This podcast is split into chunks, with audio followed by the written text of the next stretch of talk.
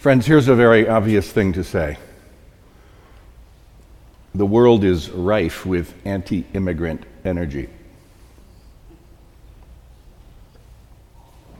Case in point, the main suspect in the New Zealand terrorist attack had posted a lengthy manifesto laced with anti immigrant, anti Muslim, and white supremacist tropes, including some from the United States. And then an anti immigration senator tweeted that the victims brought the terror on themselves by immigrating to New Zealand in the first place. Last year, this same senator publicly advocated a whites only immigration policy.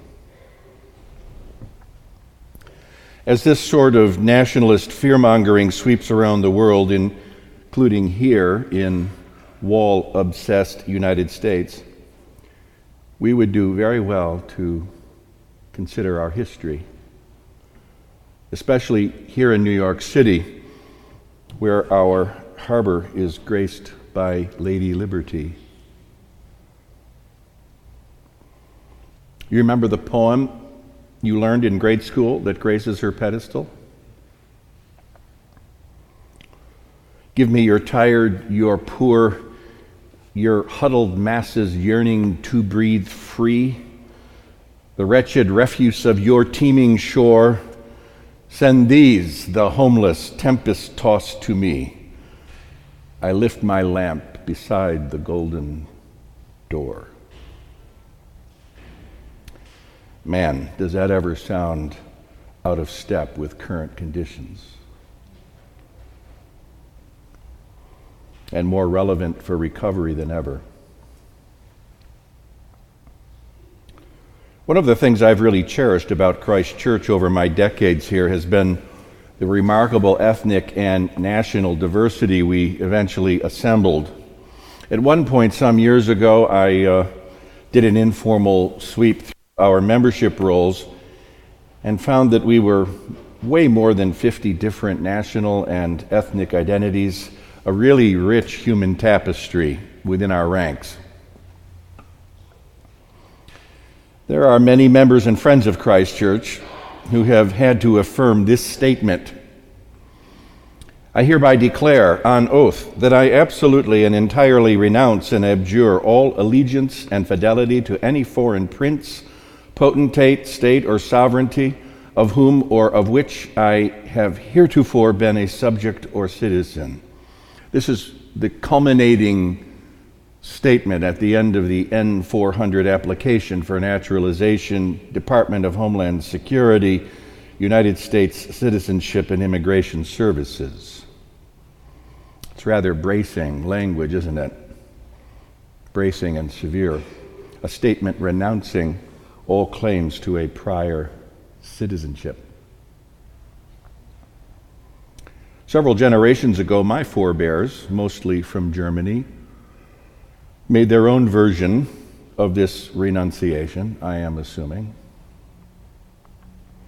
In their case, in the case of my family forebears, they truly left the old behind. No attempt at hanging on to relatives or other associations from the old country were made, so far as I know. No one in my family ever spoke of it.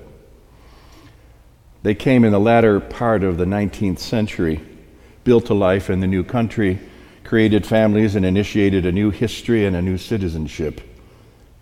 But you know, friends, of course, almost everyone, almost, comes from genetic lines that have come from elsewhere. Apart from Native Americans who were violently suppressed and sequestered into the euphemistically named reservations, this nation was built from the sweat of African slaves and nomads, all from somewhere else.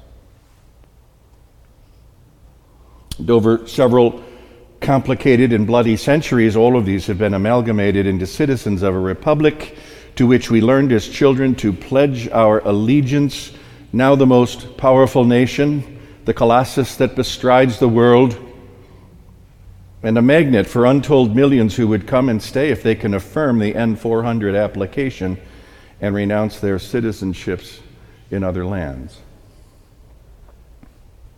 Citizenship is a potent identity marker. To be an American citizen carries with it a, a certain freight. Those of you who have traveled internationally know this well. People in other lands have very specific ideas about what it means to be American.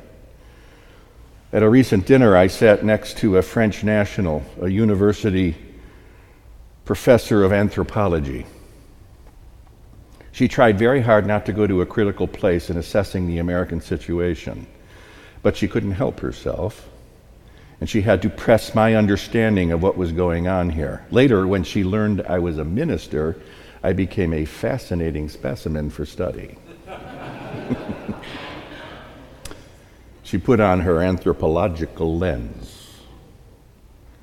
Now, the social setting wasn't conducive to her questions about the role of religion in American politics, but being a religious skeptic herself, and also, I would add, theologically unsophisticated despite her evident intelligence, she had almost no understanding of our religious scene. And she had absolutely no category in which to place me. I was struck by how easily even smart people can create false constructs about others. And honestly, that idea has stuck with me because I'm sure I do the same thing myself. But I recalled our conversation this week as I read through the lessons and landed on that phrase from Paul's letter to the Philippians. Our citizenship is in heaven, he wrote. And I was reminded that there is a brand of Christianity in this nation that confuses this heavenly citizenship with the earthly, which isn't to say there is no relationship between the two, but at the end of the day, one of these really does trump the other. Sometimes, though, this trumping gets confused to the point that for some it would seem they are near equivalents. In Paul's day, the Roman emperor was the focus of religious devotion. There was a time that Paul claimed his Roman citizenship when he had been arrested for sedition. He did this because his citizenship conferred certain privileges within Roman law. When he wrote his letter to the Philippians, however, he was sitting in a Roman prison, since that same law cut both ways. And what he wrote about had nothing to do with his Roman passport and everything to do with his citizenship in heaven. And you know, that citizenship had its own quasi equivalent of the N400 application. It was called baptism. The baptismal questions required a combination of renunciations and affirmations. Here's how we frame it today. When people get baptized, we ask them, do you renounce the spiritual forces of wickedness and reject the evil powers of this world and repent of your sin? Do you accept the freedom and power God gives you to resist evil, injustice, and oppression in whatever forms they present themselves? You know, the earliest Christian confession, Jesus Christ is Lord, was a very subversive act, since only who could be Lord? Caesar. Caesar was Lord. The Pledge of Allegiance in Paul's day was Kyrios Kaiser, Caesar is Lord. Baptism in such a context, when you claim Jesus is Lord, was a radically political act, clearly delineating one's primary citizenship.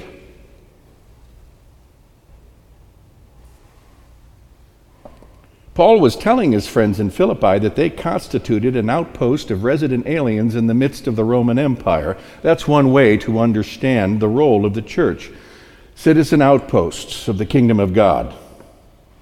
Thought of like this, the Lord's Prayer takes on added significance when we pray, Our Father in heaven, hallowed be your name. Your kingdom come, your will be done on earth as in heaven. And then ending with the reiterative, For yours is the kingdom, the power, and the glory forever. We could call this one of the church's constituting documents that is regularly repeated every Sunday, at least, so as not to confuse one citizenship with another.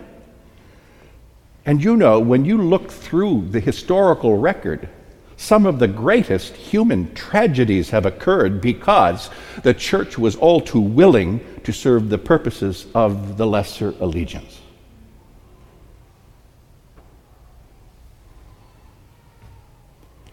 Will, Will, Will Willimon reminds us that, the, that Nazi Germany was a devastating test for the church. Its capitulation before Nazism and its theological incapacity to see things clearly and to call them by their proper names sends a chill down the spine of today's church. It does me. Do you remember the history? Do you know it? After Hitler's seizure of power, Christians faced pressure to Aryanize the church, to expel Jewish Christians from the ordained ministry, and to adopt the Nazi Fuhrer principle as the organizing principle of church government. In general, the churches succumbed to these pressures, and many Christians embraced them willingly. The pro Nazi German Christian movement became a force in the church. They glorified Adolf Hitler as a German prophet that, and preached that racial consciousness was a source of revelation alongside the Bible.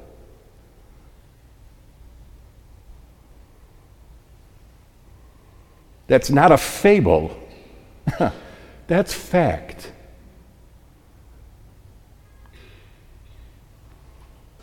Some did resist the great theologian Karl Barth and Dietrich Bonhoeffer, who, like Paul, also wound up in prison, a concentration camp to be exact, where he too wrote letters to his friends and family concerning the responsibilities of one's citizenship in heaven. Also, like Paul, he died for his loyalty to this primary allegiance.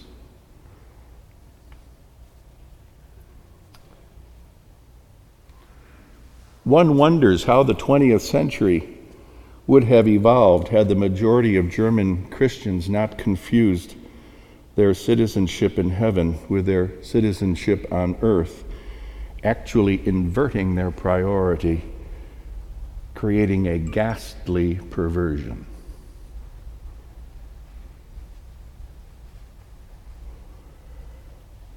But such were the stakes at the time. We see that clearly from the distance of 80 years and the bloodiest century in human history. We see it clearly now. Why does it take the distance of so much time to see such a thing? That's a very good question for Lent.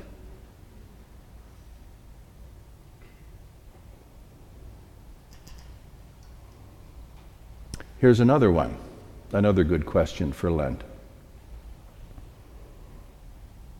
What are the ramifications of living the royal law as citizens of heaven today?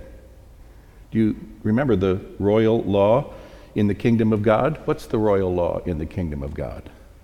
It's up there in our mosaics.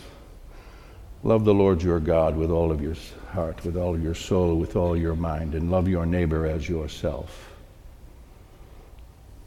I am feeling deeply that these days require a searingly a searingly brand new appreciation of what it means to follow after the way Jesus blazed, claiming our principal citizenship above all else in heaven.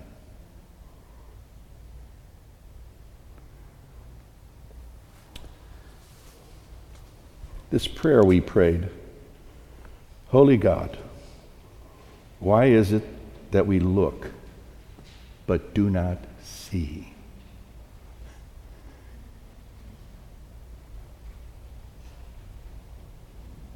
Bring us again and again into your light until your ways become visible to us and bear fruit in us. May it be so.